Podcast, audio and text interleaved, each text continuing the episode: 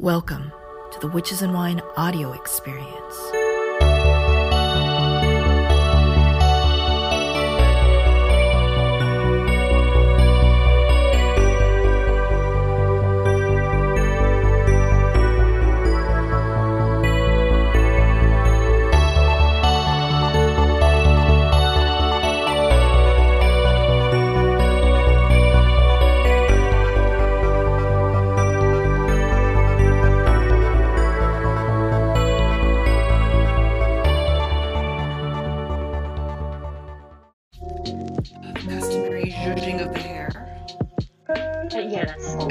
Yeah.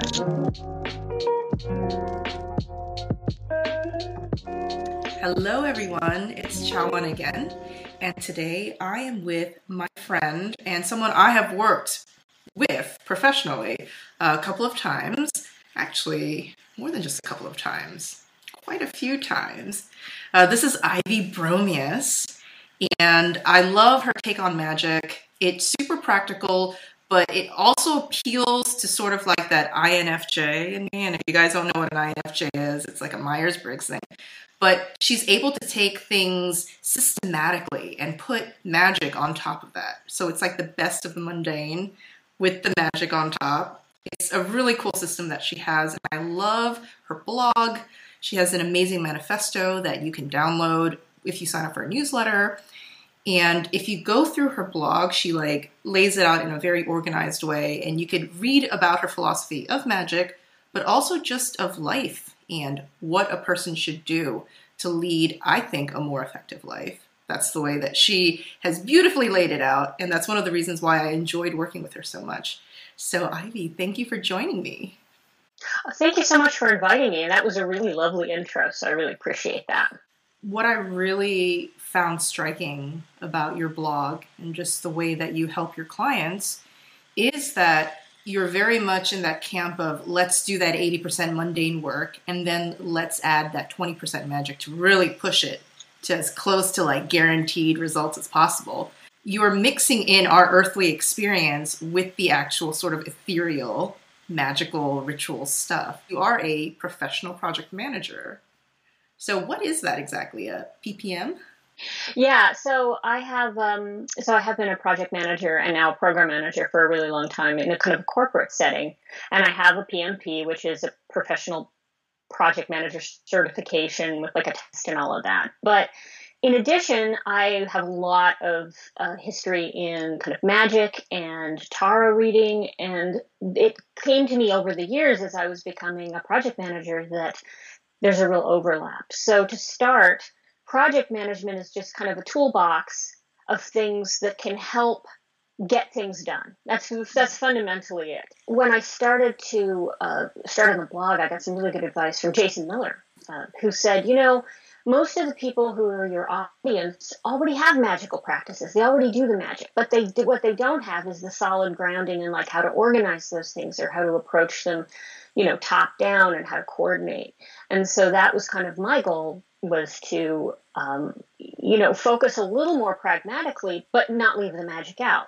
Because to me there's not a hard dividing line between uh, magic and mundane. The whole goal is to enchant all of your life. When you're when you're looking at some sort of practical result project like you want to move to a new location or, or you want to get a degree or whatever it is you think of that as purely mundane but it's not. That's enchanting your life to be better or more interesting or more adventurous or whatever your goals are and so you can combine the two. And I do focus a little more on the practical side because most of my clients need that, right? So they're, I get a lot of witches and I get a lot of magicians who are like, I'm doing all this magic, and yet, uh, you know, I'm having a hard time kind of pulling it all together. I think Jason talks about how a lot of magic people they'll put on like the success oils before they go into the job interview, but by the time they douse themselves with the oil, they smell disgusting. They go into the interview and they totally blow it. Well, and job interviews are a really good example of this because I would never personally go into a job interview and try to enchant the interviewer to like me. I don't want to seem impressive through magic. I want to be impressive through magic. And I think that's the key difference, right? If you if you take magic, internalize it, and then you're becoming more impressive, then you don't have to What you don't have to do that. What's the difference well, between internalizing and externalizing magic? So, if you're if you're trying to seem impressive to a job interview and you wear an oil or you enchant your resume and not that you can't do any of that that's all still potentially a legitimate thing although yes if you smell funky that's probably not a good idea yeah.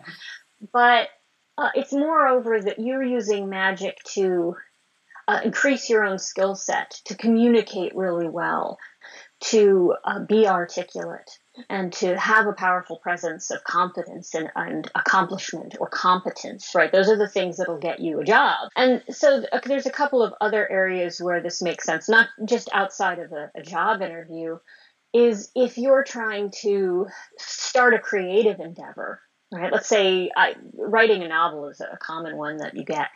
Is if you're starting and writing a novel, um, you don't want to a lot of people skip right to I want to have written a novel and then have it published. But what's better is to internalize the kind of ongoing enchantment and discipline in your life that helps you get the thing written because that's the hard part. Hmm. Taking the steps to make yourself more in line with the goal you have. And that works more smoothly. I talk about this a lot. A lot of people use magic as sort of like a friction thing. I want to force my way into this or push my way through this. Sometimes you have to do that. But what's better is to think ahead to your goals and then try to find a smooth path to get there. Magicking the process rather than just the end result, right? It's a combination of both. It's like the macro and micro enchantments when I work with people, I often have them send me kind of a big, you know, this like a big brain dump at the beginning. I'm like, send me just write everything out, dump it out to me. And I think sometimes people are surprised that I don't have some sort of fancy organized form. But the reason I don't is because it's useful for me to understand where people are coming from. Some people are visionaries. They have a very good idea of kind of goals and dreams, but then they have a hard time breaking it down into day to day stuff. Other people are very tactical and day to day and they can get things done, but they're not good at tying that back into their long term vision. And so that's that's the macro and micro. So they're running themselves ragged doing all the things and never thinking about how those pieces go together. So we're grown-ups, right? So probably the easy stuff we've already done. Right? If it was easy for you to, you know, get a degree or get a job, you probably already did that. Goals you struggle with now, the projects that you have, are probably the hard things for you. Those usually have a lot of steps and pieces, and getting that organized so that you can, uh, you know, integrate the enchantment with it is really critical.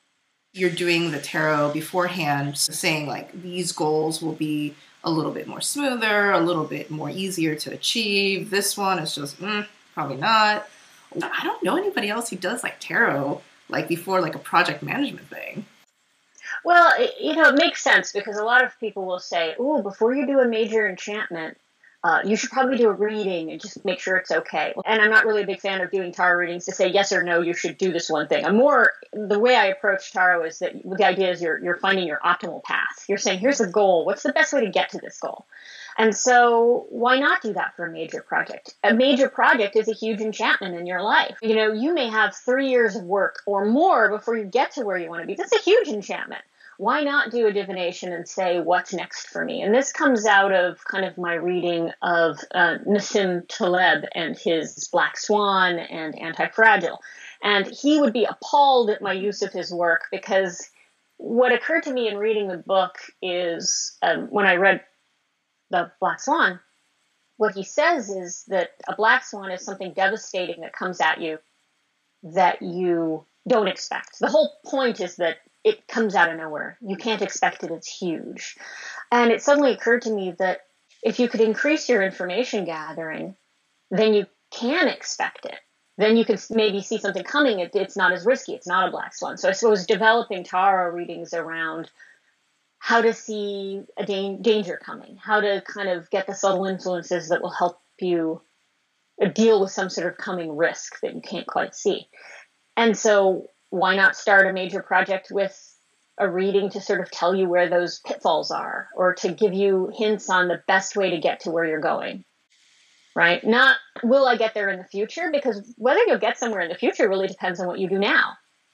And I think a lot of people who read the cards know that that's true. If you're reading for someone five years out, it's going to be less accurate than reading for someone next week. And the reason is because their own choices along the way impact that result. Was the one who said it? Like Rumsfeld. It's like sometimes you don't know what you don't know, and if you don't know what you don't know, well, then how can you prepare for it? But maybe there is a way to sort of prepare for it by using things like magic. The way I introduced the concept on the blog was through this story of uh, the turkey and the farmer. This came up in the Black Swan book, but I, I actually think Bertrand Russell did it originally. But the idea is that so you have a turkey on a farm and the farmer comes and feeds the turkey every day. And now Thanksgiving is coming. Now, from the turkey's point of view, life is golden, right? Some dude comes every morning, fattens me up, life is great. From the turkey's point of view, Thanksgiving is a huge black swan. It is a crisis that came out of nowhere. But that's not what it is for the farmer. The farmer knows what's going to happen. This isn't a surprise to him. So, depending on your perspective and your information, uh, you can uh, potentially dodge some things. You can you can reduce the n- amount, the number of uh, unknown unknowns. Taleb has a second book that's uh, called Anti-Fragile. This is an even more powerful concept, although the book is a little bit harder to get into. Um, the idea is that uh, some things are robust and strong, like you know a building, right? And some things are uh, fragile. You know, they're they're prone to breaking at the least stress. But there's a third category, and he calls it anti-fragile. Those are things that actually get stronger through uh, forces against it or through chaos. So the example he uses is the human body.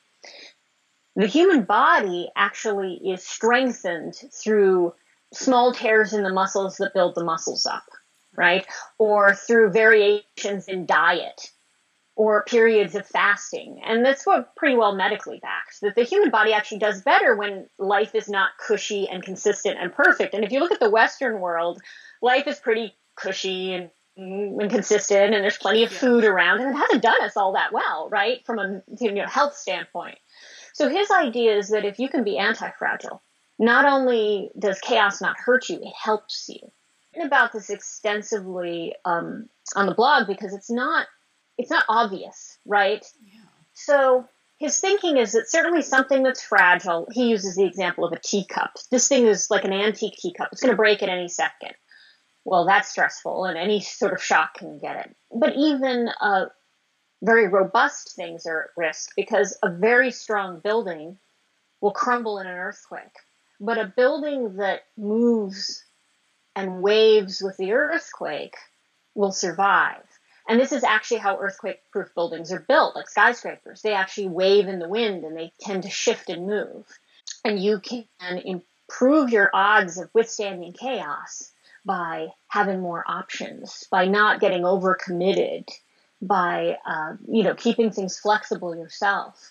And if you look around, this is it. This is a world of chaos, right? I don't look at the news and think, well, that seems pretty calm. Yeah. It's not right? It's pretty chaotic out there, and there's huge seismic shifts in the way work is happening and how people are making money, and uh, governments are undergoing, um, you know, these these shocks uh, globally. This idea that one, if you can keep the information flowing, you might be forewarned.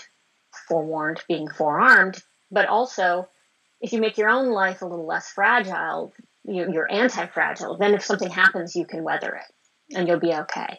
And magical tools dovetail neatly with that. I know sometimes I talk about the corporate stuff and, and magical types are like, oh, it was it was corporate, I just tuned out. You know, don't. The way I think about it is we live in a capitalist society, right? So a ton of money goes into corporations. They're like these huge, powerful entities, and they're not good, right? Like I'm not arguing, hey, capitalism's great. No. But the thing is, through the decades, those companies, they've done research on what works, and they're purely pragmatic. Good or evil, these techniques work. These tools work. That's why companies hire project managers because we help get things done. We help make money for the company. It could be good things like building a hospital, and it could be bad things like building a prison. In the end, the tools work. So if you steal those tools, you combine them with magic, use them to enchant your own life mm. and get out of that model, first of all, it works. It does. And the fact that some someone terrible discovered it maybe doesn't mean it doesn't work. But oh, moreover, it's an incredibly deeply subversive act to steal something out of the corporate world that can be used for their advantage and use it for your own and the people you care about and the communities that you live in. So if you're just stuck in the spot where you just got to get a gig because you got to pay the rent, then that's where you're at. And you can use magic and you can use these techniques combined to help you. And if you're further along and you've built a career, right, you could still use it. So I, I love my job and I can sleep at night, right? Like I don't have the kind of job where I'm I'm laying in bed at night going, ugh, the war machine or something. No, I have a lovely job and I work with great people, smart people. And at this point, I can use kind of my experience to to adjust my career to have more interesting adventures and experiences. In the end, work may not be something everyone would love to do if they, you know, if you won the lottery, maybe you would quit your job, but at the same time, you can still have great adventures even if if you're working. I guess it's very hard for people who are magical to be like, well, you know, my intuition isn't enough, you know? And sometimes, yeah, it isn't because we all have blind spots. Example, I consider myself to be reasonably self aware, and yet when you and I were working together and I had to draw out like all the things that I wanted to do with my life and what was getting in the way, like first of all, I had deep resistance against doing a lot of it because it was overwhelming. Then when I finally got around to doing it, when you write it down and you actually put it inside, I guess, a restrictive system, so you're basically paring it down to its essence and you're making it super clear and it's facing you. You're like staring at it. You're just like, well, fuck me, right? You're just like, ah, so that's the reason why. And I have to say that I think that's human nature. Uh, I have this toolkit that I've built up over now like 10 years of, of doing this kind of work professionally. So I have a lot of tools that I can help other people with. But I still have people I go to to lay my own crap out to me because seeing yourself super clearly isn't that easy. If you hire a project manager at a company, your goal is to get your goals done. Figure out what the best thing to do is, figure out how to get there, get the project done on time and under budget, and make money, right? Because it's a corporate thing. Mm-hmm. If you apply that to a person, it's the same. It's how do I figure out what my best goals are? What will make my life better? And it's not just money, right? It's about a fulfilled life or a creative life. Your own goals may go far beyond just cash, right? So, and in fact, they should because we're people, we're not machines or companies. But you can use the same toolkit. So I'm not a life coach because in in a way I'm not interested in how you feel.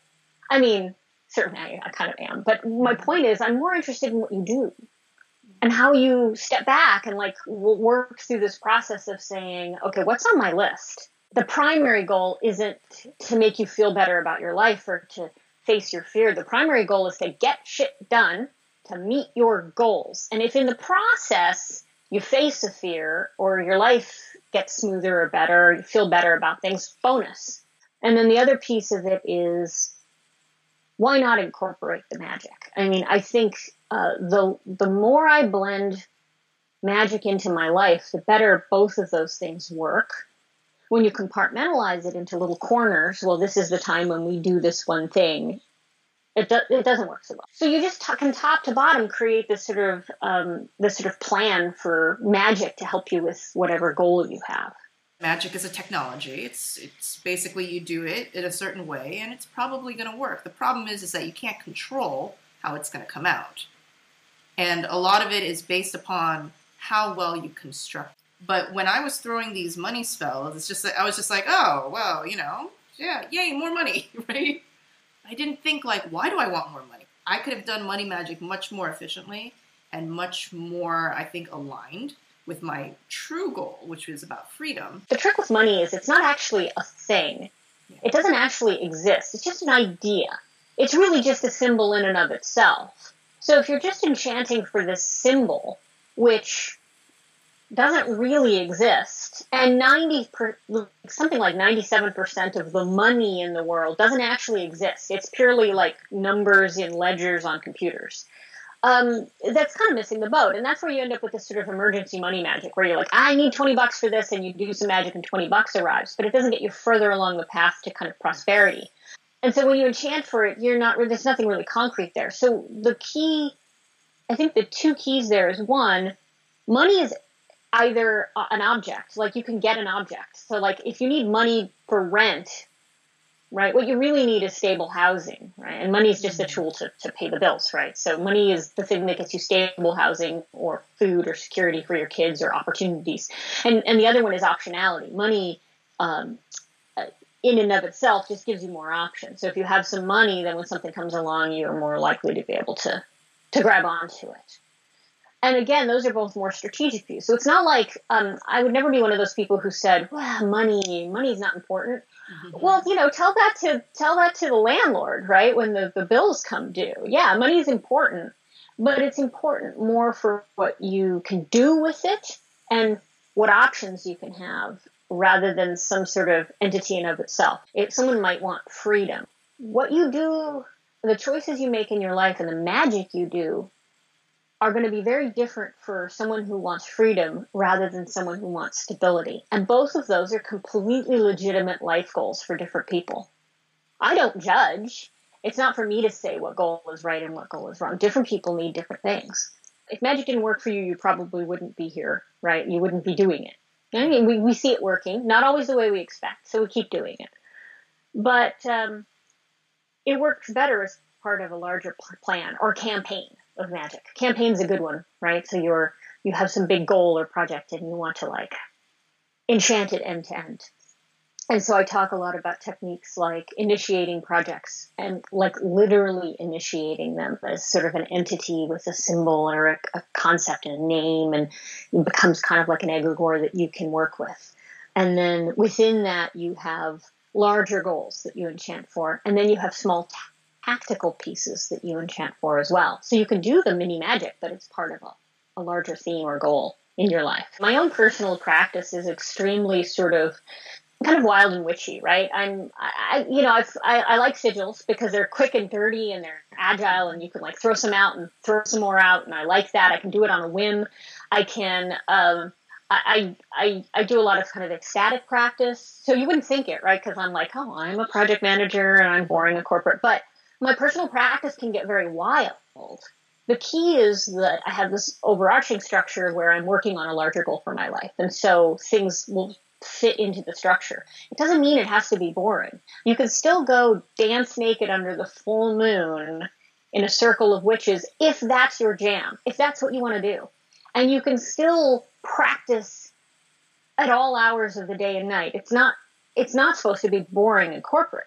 It's just supposed to give a little bit of framework and structure to all this cool stuff you're doing so that in the end you end up with kind of the life you want. And I have to say that when it comes to various life goals, being enlightened, having spiritual experiences, having weirdness in your life just for the sake of enjoying it is a totally legitimate goal as well. Mm. But it's still something you have to plan for, mm-hmm. you know, so that you don't end up unemployed and homeless uh, while you're busy having some great spiritual experience. In the Western world, especially, we're really bad at deciding what makes us happy because we think like Gucci shoes and shiny cars will make us happy, but they really don't.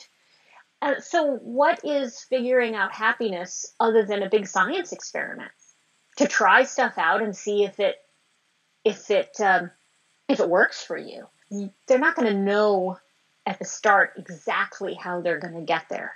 So they have to try different stuff out, right? Which is kind of the process where you say, these are multiple paths. Which ones, from a divination standpoint, seem like the best idea? Now we move forward with those for a while and we see if they're working for us.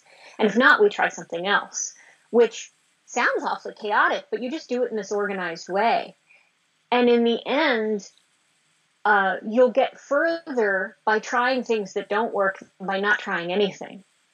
Because the tyranny of choice is a real problem, and I see this all the time. People can't decide what of many options to pursue, and so they just freeze up and they don't do anything.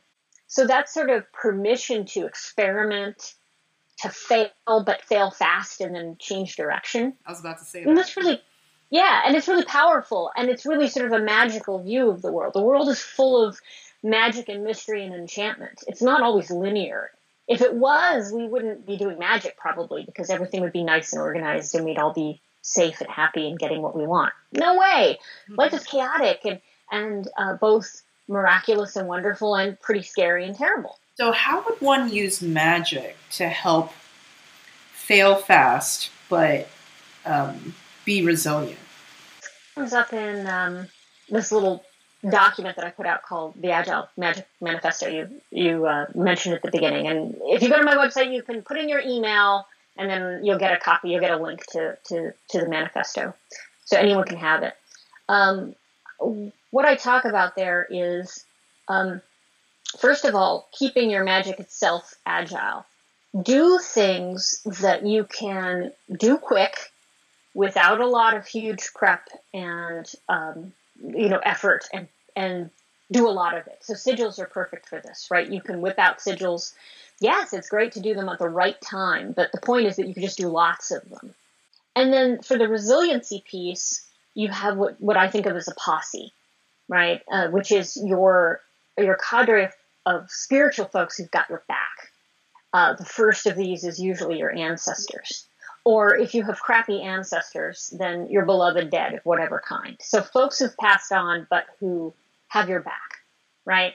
So these could be literally your mom and your grandma or whatever. Uh, or they could also be uh, people you cared about or people you admired, who you may not even know, but who you admired.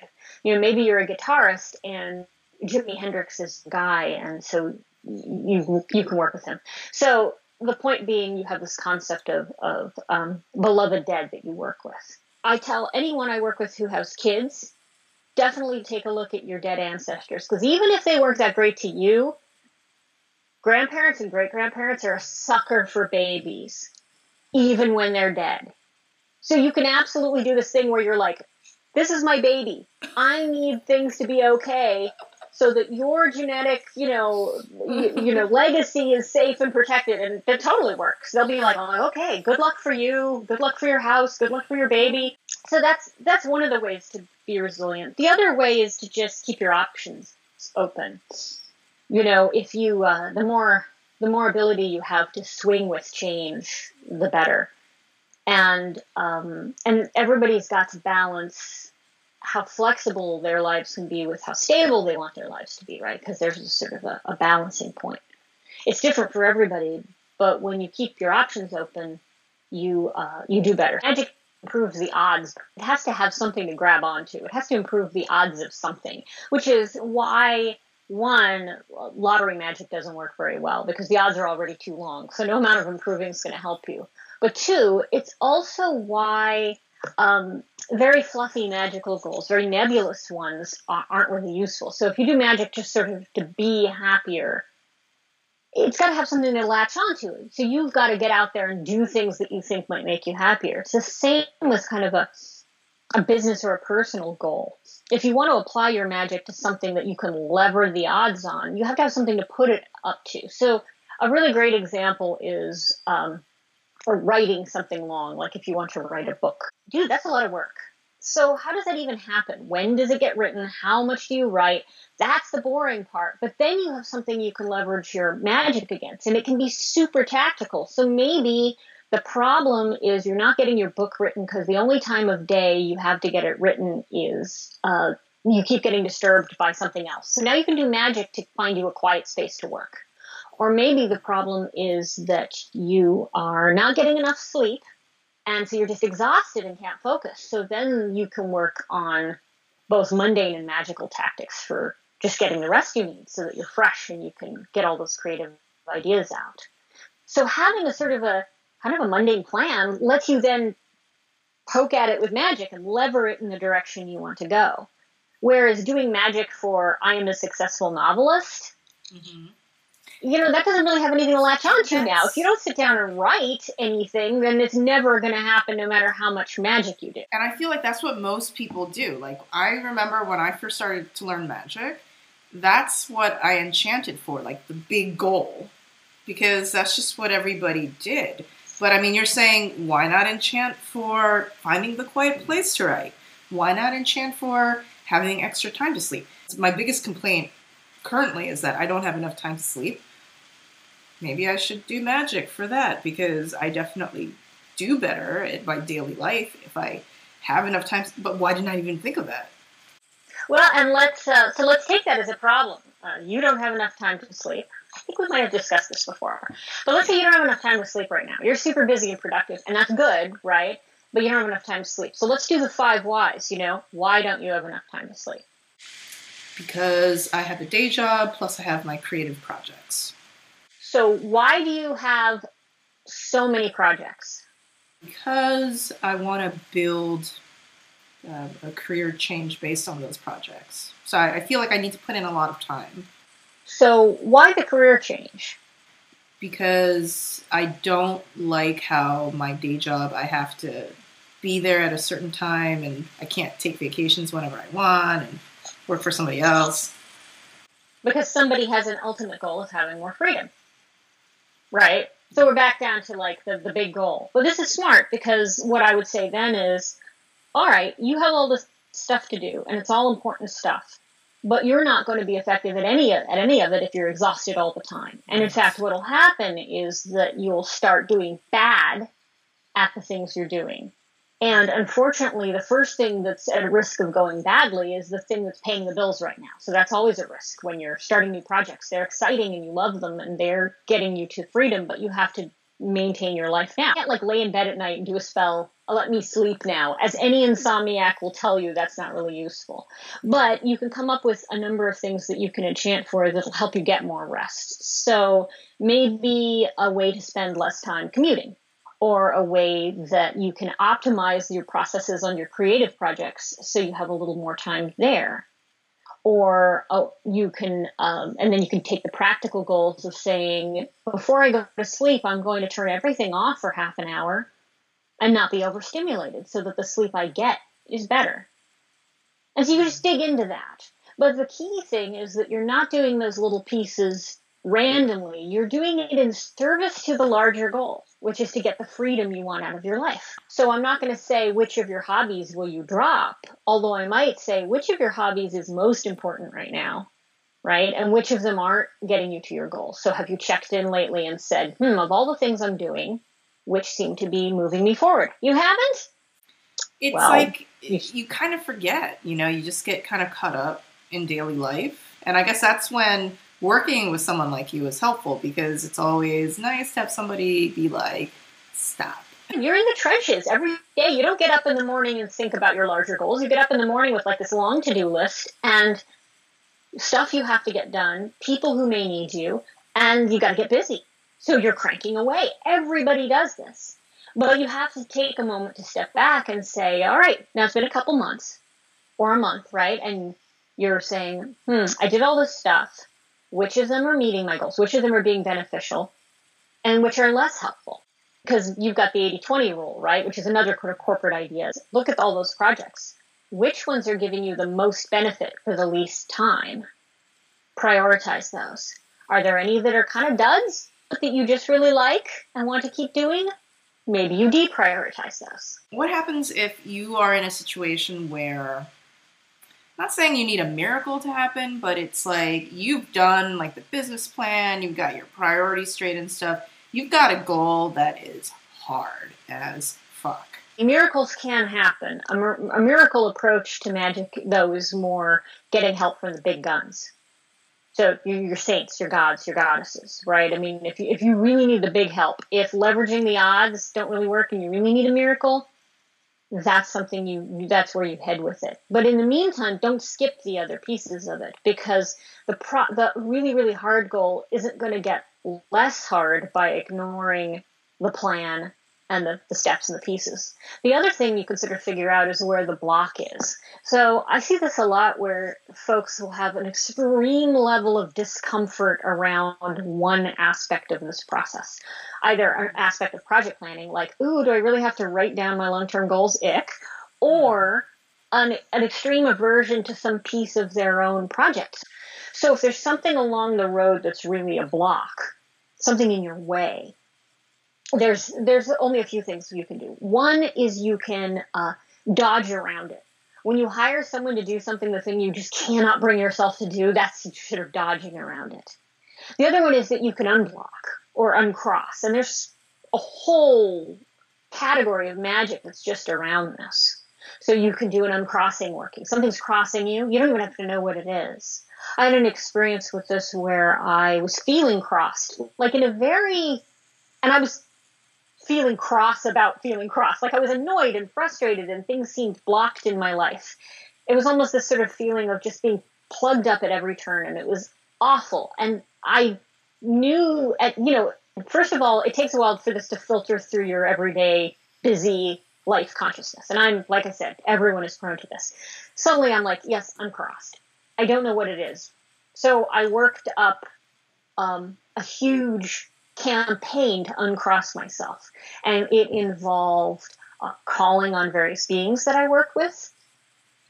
It involved um, it involved some. I used some of Jason's techniques from his, um, you know, protection and and uh, reversal book. That that whole book of just kind of that kind of magic. Uh, I cleaned the house, literally spiritually. I cleaned the altars, literally spiritually. I did a bunch of enchantment, and I made this really powerful uncrossing oil where I was, you know, up with the moon and doing all this work. I did a huge push, this big campaign to uncross myself. And the good news is it worked. The thing that was the things that were crossing me just disappeared, and it seemed miraculous. It seemed like that kind of very sort of spooky. How did this even happen?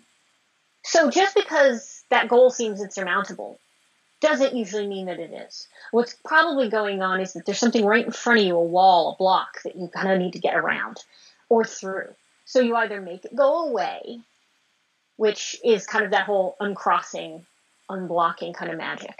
You either bust through it, which is probably the hardest thing to do and may not be the most effective, right? Let's, let's keep it smooth. Let's flow where the current flows. Or you just dodge around it and you cheat a little bit. Because this is your life we're talking about. If you have a, a fear or a phobia, yeah, maybe you should fix that some point. But if it's keeping you from achieving your goal now, cheat, get around it. Uh, and this is the sort of thing that even if you know it's a bit of a cheat, it can help you. But then when when does one seek out therapy versus using magic to get across obstacles? If your problems keep coming down to something inside yourself, then that's a block from inside you, and a therapist can help get rid of that block. I have a block with marketing. I don't need therapy to deal with my marketing phobia. I need a marketer. But if your phobia is deeper, if, if your fear is deep within you, and it's blocking all your efforts to move forward, then absolutely get some help. And there's specialists who deal in, you know, the delicate, beautiful human mind and emotions. And those people are or those people are the people you go to. And I have actually told clients from time to time, you know, chatting this out with someone could be helpful.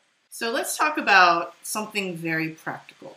Let's say the goal is to get a healthier lifestyle. How would one go about this? Okay, let's let's assume that um, I'm the person who's going to decide. Yes, I am finally going to eat right and exercise. Now what? Your end goal might just be to be healthier or stronger or 10 pounds lighter or whatever it is. But on a day to day basis, you have to make small incremental habit changes.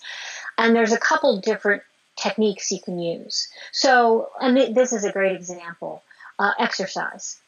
Um, the very best thing you can do if you want to get more exercise is reach out, shut the computer off, get up, walk outside, and keep walking. Do it right now. Don't wait one second. Do the very first thing, and then do that again, and then do it again. After a while, you might decide, well, maybe I should join a gym, or I want to pump weights, or I. But don't get caught in that. If only I have the right clothes and gym membership and thing oh, and absolute technique, and I can I can buy this DVD online and or this machine. Don't do any of that. Get up, turn the machine off, go for a walk. I have a couple of dogs, and they keep me honest about the whole going for a walk mm-hmm. thing because I'm not a hugely exercisey person. This is something that I find personally challenging is to get enough exercise, getting up, getting for a walk. So that's the sort of do the immediate next thing right now. Nutrition is different. If you open the door to your fridge and it's all like soda and cake, you're not going to just immediately fix your diet. No, you have to pre prep some stuff. What sort of things do you want to eat? And do you have the time to make them? And then do you have the ingredients? And when can you get them? And the key thing for that sort of plan is you um, you have to lay stuff out in advance. So if you want a smoothie for breakfast, like a nice green smoothie, that's great. But it won't work until you get a blender and you go buy smoothie ingredients. So that's a second method of sort of uh, approaching a, a problem is to say what foundation pieces aren't in place. Now let's talk about the magic because we don't want to forget that. If you're if you're wanting to exercise more, then the best thing you can do is start now.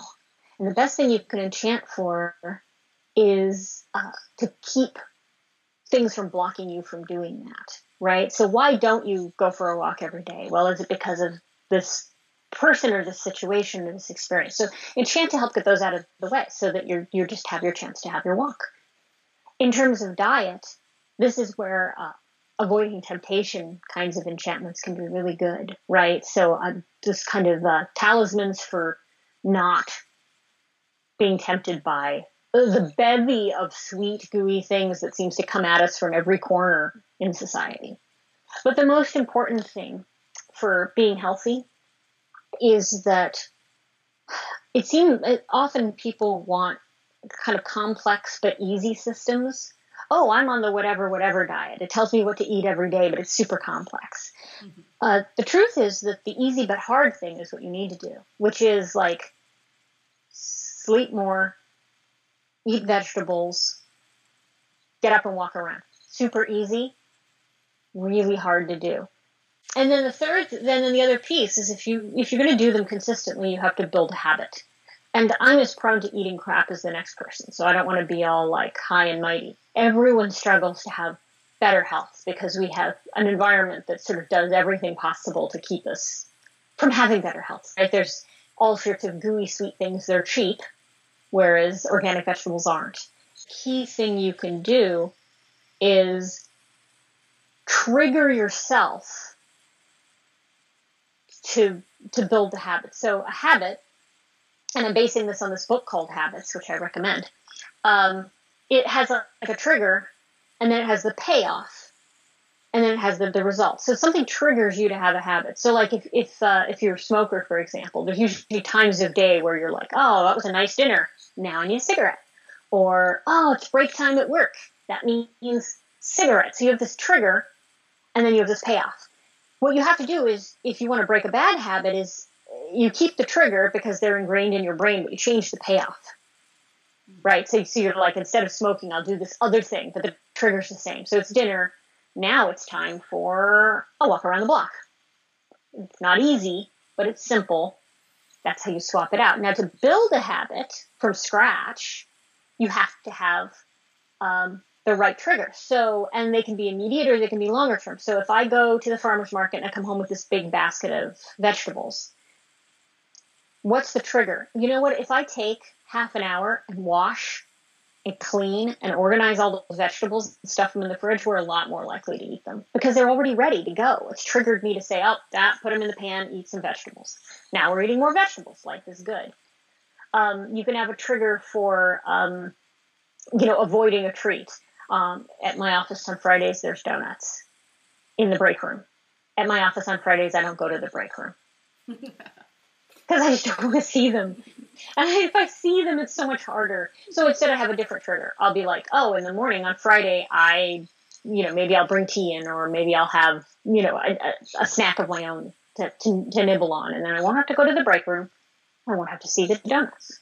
What if you're not a goal setting person? Like setting goals feels restrictive. They're your goals. I mean, nobody's mom and dad going, you said you wanted to be a doctor, you're letting us all down here. No, they're entirely your goals and they're completely adjustable. Make a goal and try it out. And if it doesn't work, make a different goal. But the other thing is that your goal can be adventure. Your goal can be freedom.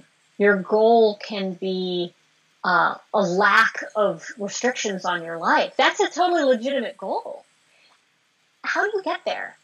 Because the risk is by never creating a goal and just sort of floating along, maybe you kind of end up somewhere cool or maybe not, but you didn't really have anything to do with it either way, right? The other thing to keep in mind is that just because you have a goal and you have some ideas how to get there, doesn't mean that you're closed off to synchronicity in your life or your own intuition or magic happening. No, you're open to those things. And when they happen, you can look at and see how they're getting you towards your ultimate goal. big lessons I've learned in life is when you're about 70% ready, you just start. Then along the way, like more than half the time, I will change like the initial goal. Like sometimes I'll radically change it. Mm-hmm. But when it's satisfying is when maybe they look radically different, but they're both going towards the same North Star. Like the goal that we were working on together for me, it's completely different from what I'm doing right now, but it's going towards the same freedom. It's going towards that same feeling, that same ultimate priority.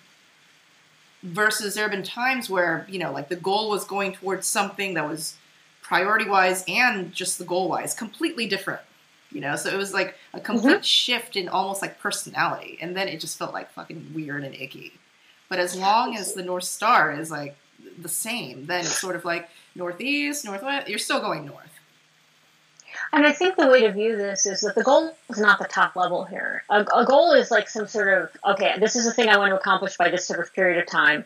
And there's lots and lots of tools to help people get there. That's not, that's not the really key part. Um, you know, a company might change its plans as it goes. So, like, if a company, what, what's a company's goal? A company's goal is always to make money. Mm-hmm. By charter, corporations are supposed to do that. I mean, that makes them shallow, but it also is useful. How do you make money? Well, they might not know year to year what makes money. You have to try stuff out. Those are the goals. The goal is to try it out and then it doesn't work and then you try something else. But your vision for your life is still that kind of North Star. So you create a vision, and companies do this, right? They have visions and mission statements and values that everyone underneath always ignores. Uh, but you can do it for your life. You can have a mission and a vision and a statement of intent. And then, of course, your goals will change because life changes. And it would be worse if you if you if you met every single goal you ever set without thinking about whether that goal was still a good idea or whether um, you were going in the right direction or getting toward your vision, that would be the mistake. It would be a failure to achieve the wrong goal. Integrity. I think that's what it really comes down to, right? Knowing yourself and having integrity about who you are. And as long as you have that, then whatever goals you set and the magic you do on top of it, it's all going towards this end goal that is you being more of you so you're never going to lose. Right. It's a win-win situation. It is a win-win situation. Failing at stuff or not achieving the things you tried is just a part of the process of life, right? So, I mean, the the end goal for every single human is the same because eventually you die. Yeah. So, in the meantime, you just try to move in the right direction. You experiment and play and try to have an interesting life and get the things that you want. And um, if your vision for your life is just a few years out, is clear now, it can also change. That's the irony about this project stuff is that having a plan is better than not having one. Even though the odds of you getting exactly where you thought on the path you figured is rare, right? It's much more common to go sideways and have strange detours and weird opportunities. And if you're doing magic, it's even more common, which is why the Agile thing works because it says go in small pieces. Have that end vision in mind, but go in little pieces and check in frequently. Ivy, what are two or three songs that you feel describe your magic the best? Songs that describe my magic. Yeah, what pops into your mind? Waking the Witch by Kate Bush.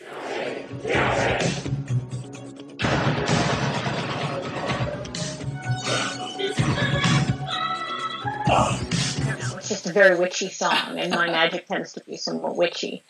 Uh, Mysterious Ways.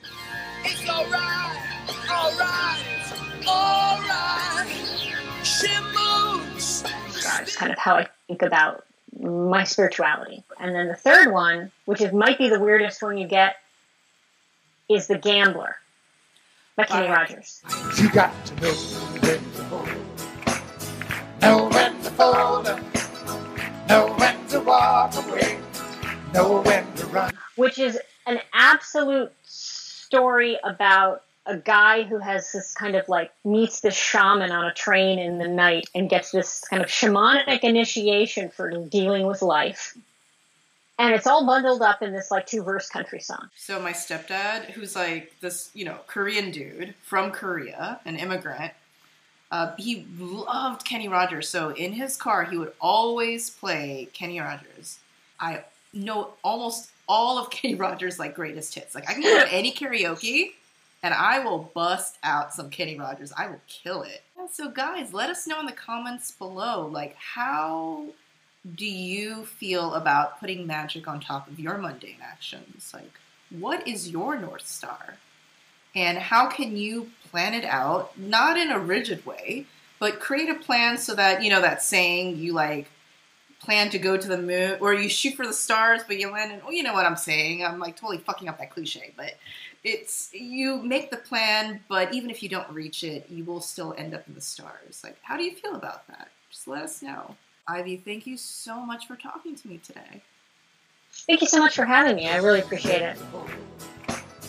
Know when to fold up, know when to walk away, know when to run. Hey everyone, thank you so much for listening to the Witches and Wine audio experience. If you enjoyed this podcast, please consider supporting me on Patreon. You can choose between a few membership tiers, they're super affordable and flexible. Your membership helps me continue making videos, podcasts, articles, lots of different things about all this sweet witchy stuff. Links are in the show notes. Also, don't forget to go on iTunes and give this a five star rating. Each five star rating helps rank this podcast higher in searches so that as many witches can find and enjoy these episodes as well. Until next time, this is Chawan, signing off.